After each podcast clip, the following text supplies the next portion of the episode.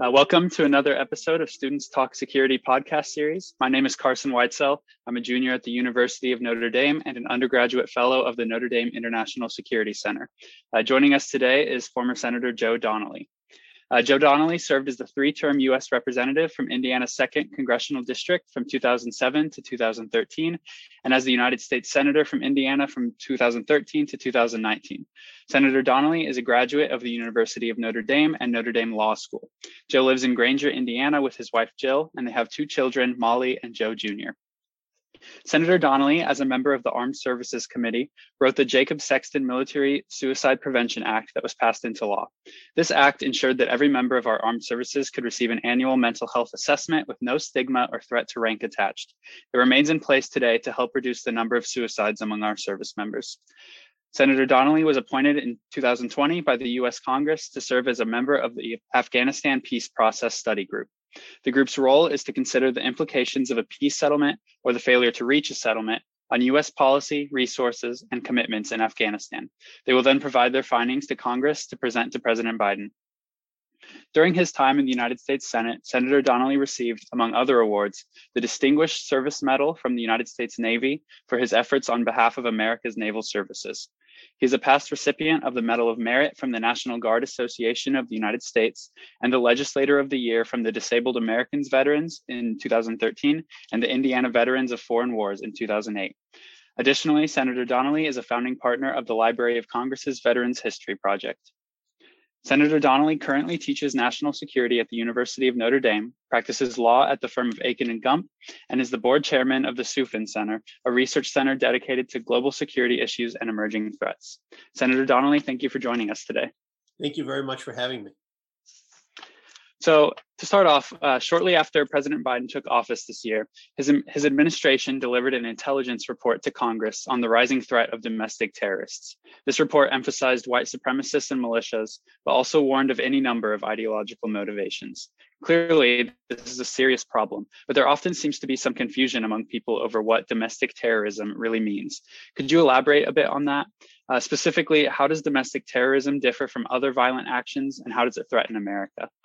Sure. Um, do you want to see, you know, a definition of what domestic terrorism is? Um, all you had to do is look at January 6th, um, where there was an attempt at an insurrection against the United States government, um, where our Capitol was attacked, where, you know, extraordinarily close friends of mine, Capitol police officers, were attacked, um, where my friends who worked in the kitchen and on the uh, cleaning crews in the Capitol, you know, tried to protect their building, their home, and the senators and House members I served with um, were in danger.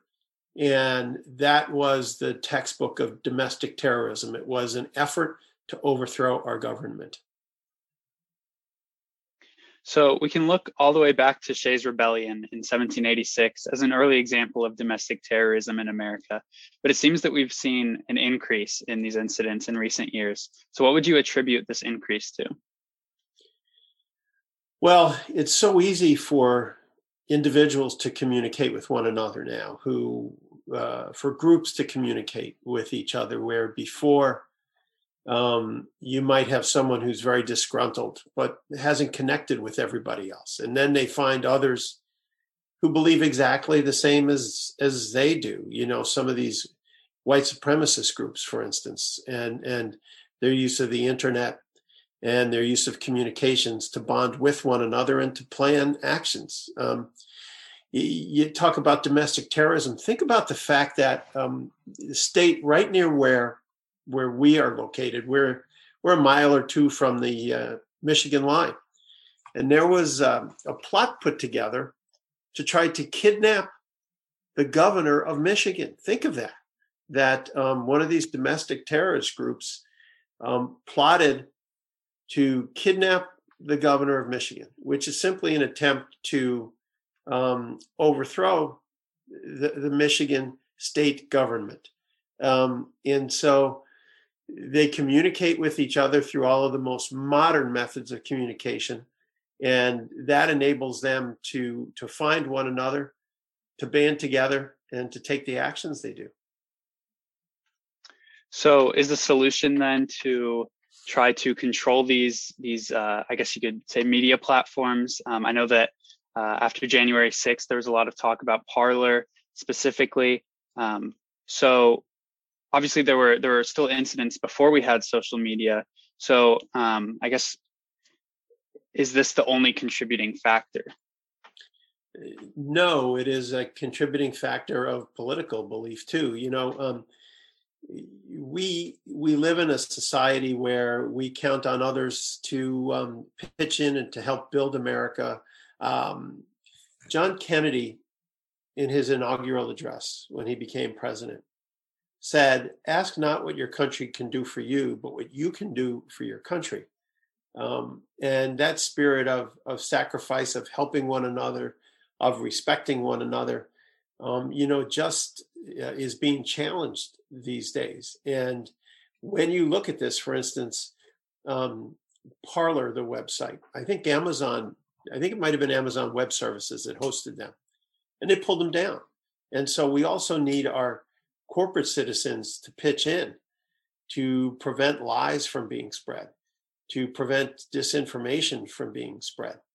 And we need our citizens to be engaged, to respect one another. Um, it shouldn't matter what your religion is, what you look like, um, what race you are, you know, what sex you are. Uh, we're all Americans. We're all in this together.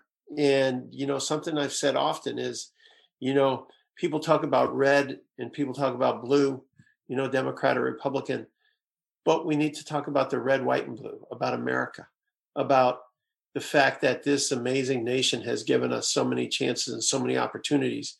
And so we should try to help and build up one another as opposed to um, tearing each other down. So, as a former senator, you have a, a very special perspective on what Congress can do specifically to combat this threat. Um, so, what are Congress and or the federal government doing right now? Well, the first thing we did, which was smart, was to um, secure the Capitol better. Um, you saw just the other day. Um, it is heartbreaking to me. Billy Evans, the Capitol police officer, was killed by someone who tried to um, get on the Capitol grounds, um, but the security held, and so we need to make sure that's Capitol specific.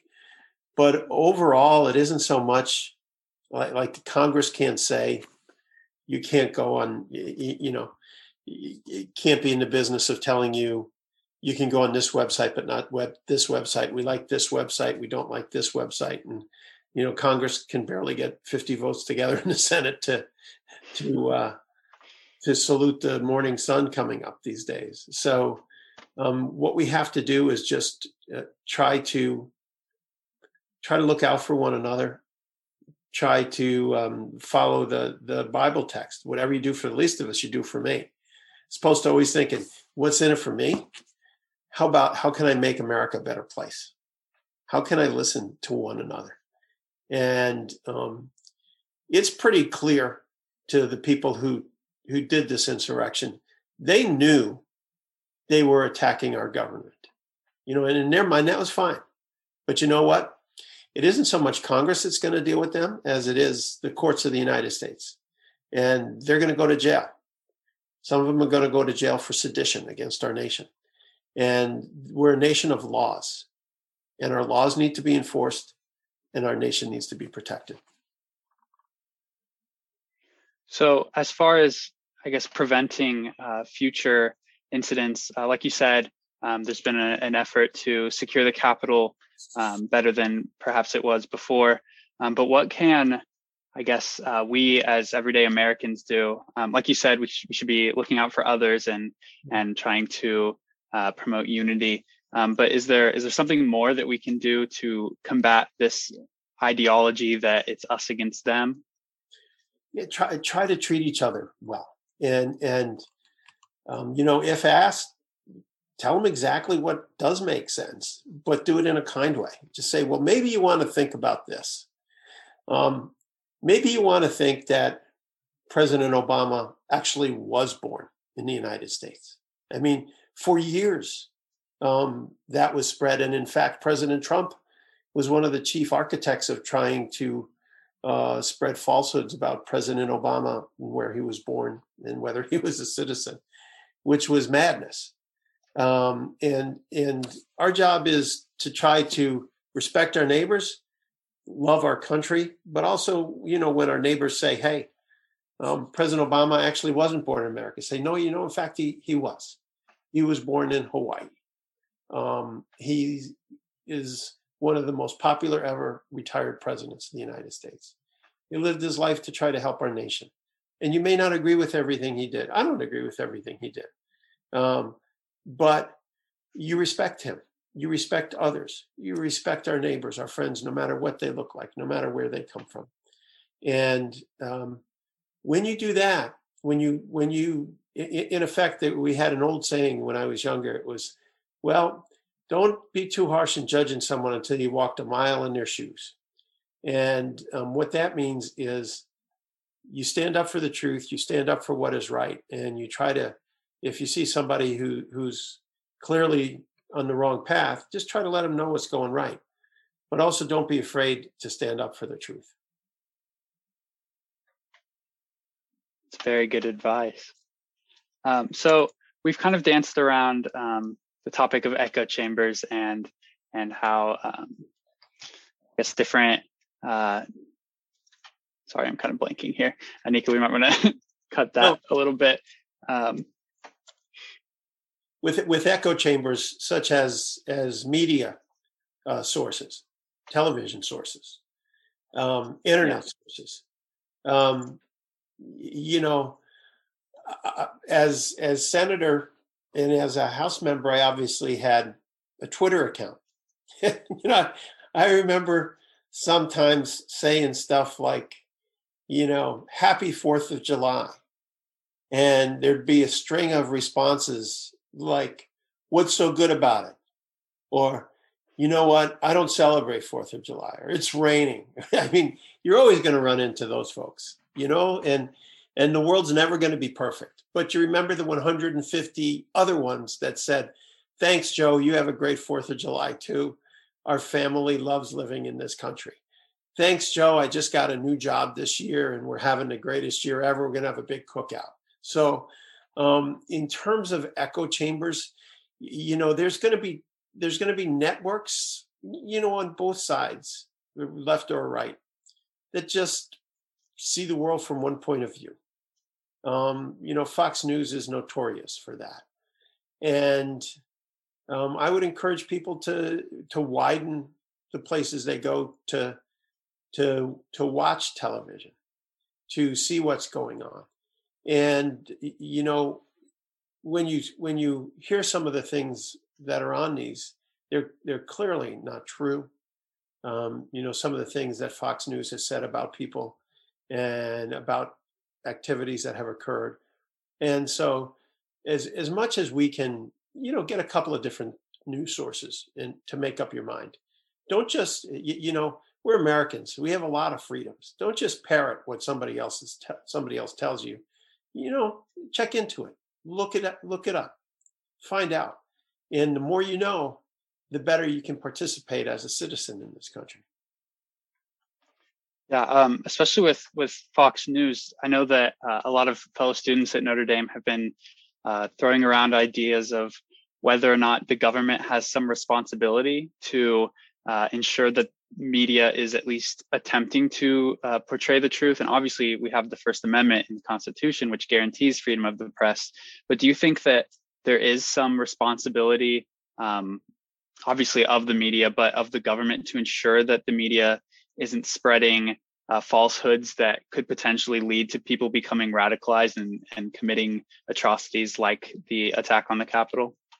You have to balance out, like you said, the First Amendment against that. And we have um, very strong protections built around the First Amendment. And so, um, you know, when these when these networks continue to push these things, um, you know, some of the falsehoods that came out after um, January 6th saying, oh, they, you, you, know, you hear people now going, they, they were peaceful.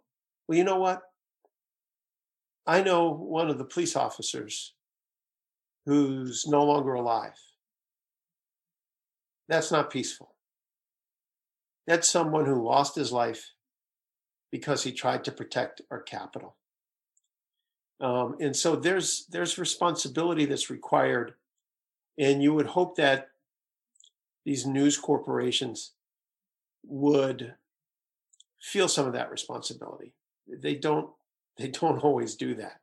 But you know, there's every day we try to build a more perfect union.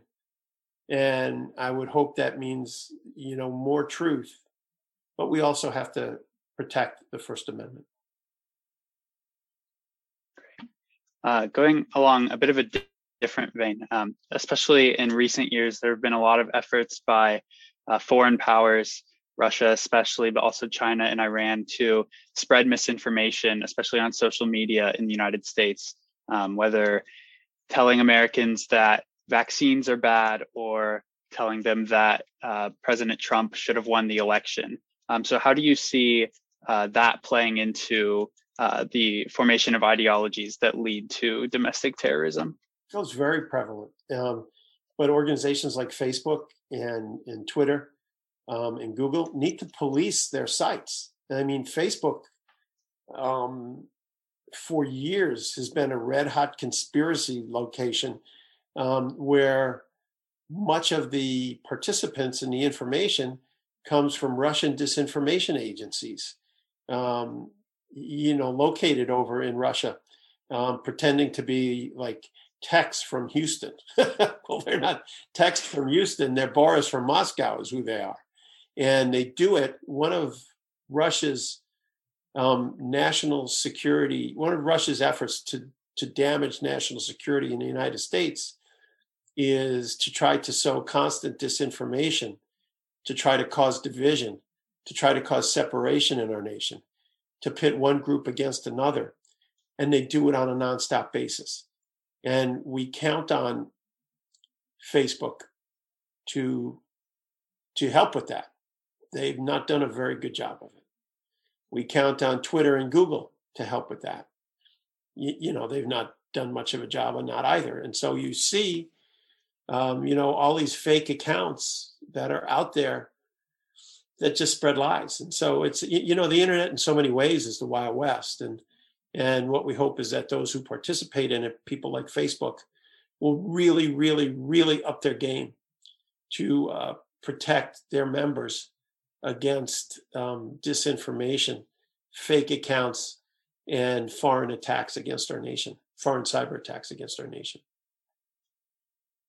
So again, we have to be careful when toeing the line with the First Amendment. But is there anything Congress could do to encourage uh, these these social media platforms like Facebook to uh, police their sites mm-hmm. better? I think you've seen hearings already take place um, in Congress to try to get them to do a better job and to uh, in, effect have have sent notice to those organizations look clean up your act or we'll clean it up for you do you think that'll work it is a it is a tremendous challenge but you do the very best you can every day you know it's it's um there's not a magic magic potion here um, you try to every day eliminate more of the fake accounts, more of the Russian accounts. You try to make sure that they're run better, um, more focused on our national security. Uh, and and will it work perfectly? No. Um, do we hope that we can move the ball a little bit? Yes. Great. Um, so a lot of uh, talk has been that um, President Trump's presidency was a a very turbulent time in many aspects. Um, and so there's hope that uh, with President Biden, who will hopefully be uh, maybe a more calming presence, um, that there will be less incidents um, or, or, less violent extreme nationalism um, in the next four years. Uh, how do you see that playing out? I think that's I, I think that's true. I think that Joe Biden, um, he's a good friend of mine. You know, I I I respect him so much. And part of what he's trying to do is to bring down the temperature a little bit so that we can focus on good jobs, on family, on the future, on our children. Um, President Trump and I served for many years during his administration. Um, everything was a constant ramping up of of conflict, of uh, constant division, and part of his political strategy was very, very much an us against them strategy, and um, his oxygen came from constantly turning up the temperature. So, you know, it, it, everybody was exhausted um, by by his presidency. You look and you go, "Oh my gosh, I just want a day where where he's quiet." You know, but every day when when it's that kind of presidency, to keep attention, you have to like every day do more almost. And so there was extraordinary division at the end of his presidency. Joe Biden, President Biden, has been working to bring us together because that's that's what our nation's about. It it isn't about Republicans and Democrats. It's about Americans and Americans, and having us all push together to move our nation forward. And that's what President Biden is trying to do. I think that's a, a very hopeful note to end on. I'm um, hopeful. Yeah, me too. I'm hopeful. Warren Buffett, I will tell you this. You know, obviously one of the richest men in the world, and was asked if you could have been born at any time, when would you have wanted to be born? And you know, you would think he might say, "Hey, I did I did all right. I'm sitting here with like 80 billion dollars, so so far so good." But his comment was, "I'd want to be born today." Because the greatest opportunities ever are ahead of us. The greatest scientific revolutions are ahead of us. The greatest medical breakthroughs for diabetes and arthritis and and for cancer are ahead of us and, uh, you know, the greatest days of the United States are ahead of us. And I believe that with all my heart that this country is, we're young and we're just getting started. And so, um, you know, I, I'm fortunate to teach a class at Notre Dame, National Security, and I look and I think, I think about the students that I teach, and I'm blessed to have you as one of them, that the opportunities you have in the years ahead are greater than any students that have ever walked the grounds of the University of Notre Dame. Well, thank you. I appreciate that. And uh, I think that is a very, very good uh, and hopeful note. Um, so thank you so much for joining me today on the Students Talk Security podcast and discussing such an important issue that's facing our nation. Uh, if you, the viewer or listener, would like to hear more of the Students Talk Security podcast series, you can follow us on SoundCloud, Spotify, and Apple Podcasts. And go Irish. Go Irish. If you'd like to follow the Notre Dame International Security Center seminar series, please visit our website at politicalscience.nd.edu forward slash NDISC forward slash or follow us on Twitter at hashtag ND underscore ISC. Please note that opinions expressed in the seminar series are solely those of the participants or speakers, not of the International Security Center or the University of Notre Dame, which take no institutional position. Music for this podcast is licensed under Sample Swap.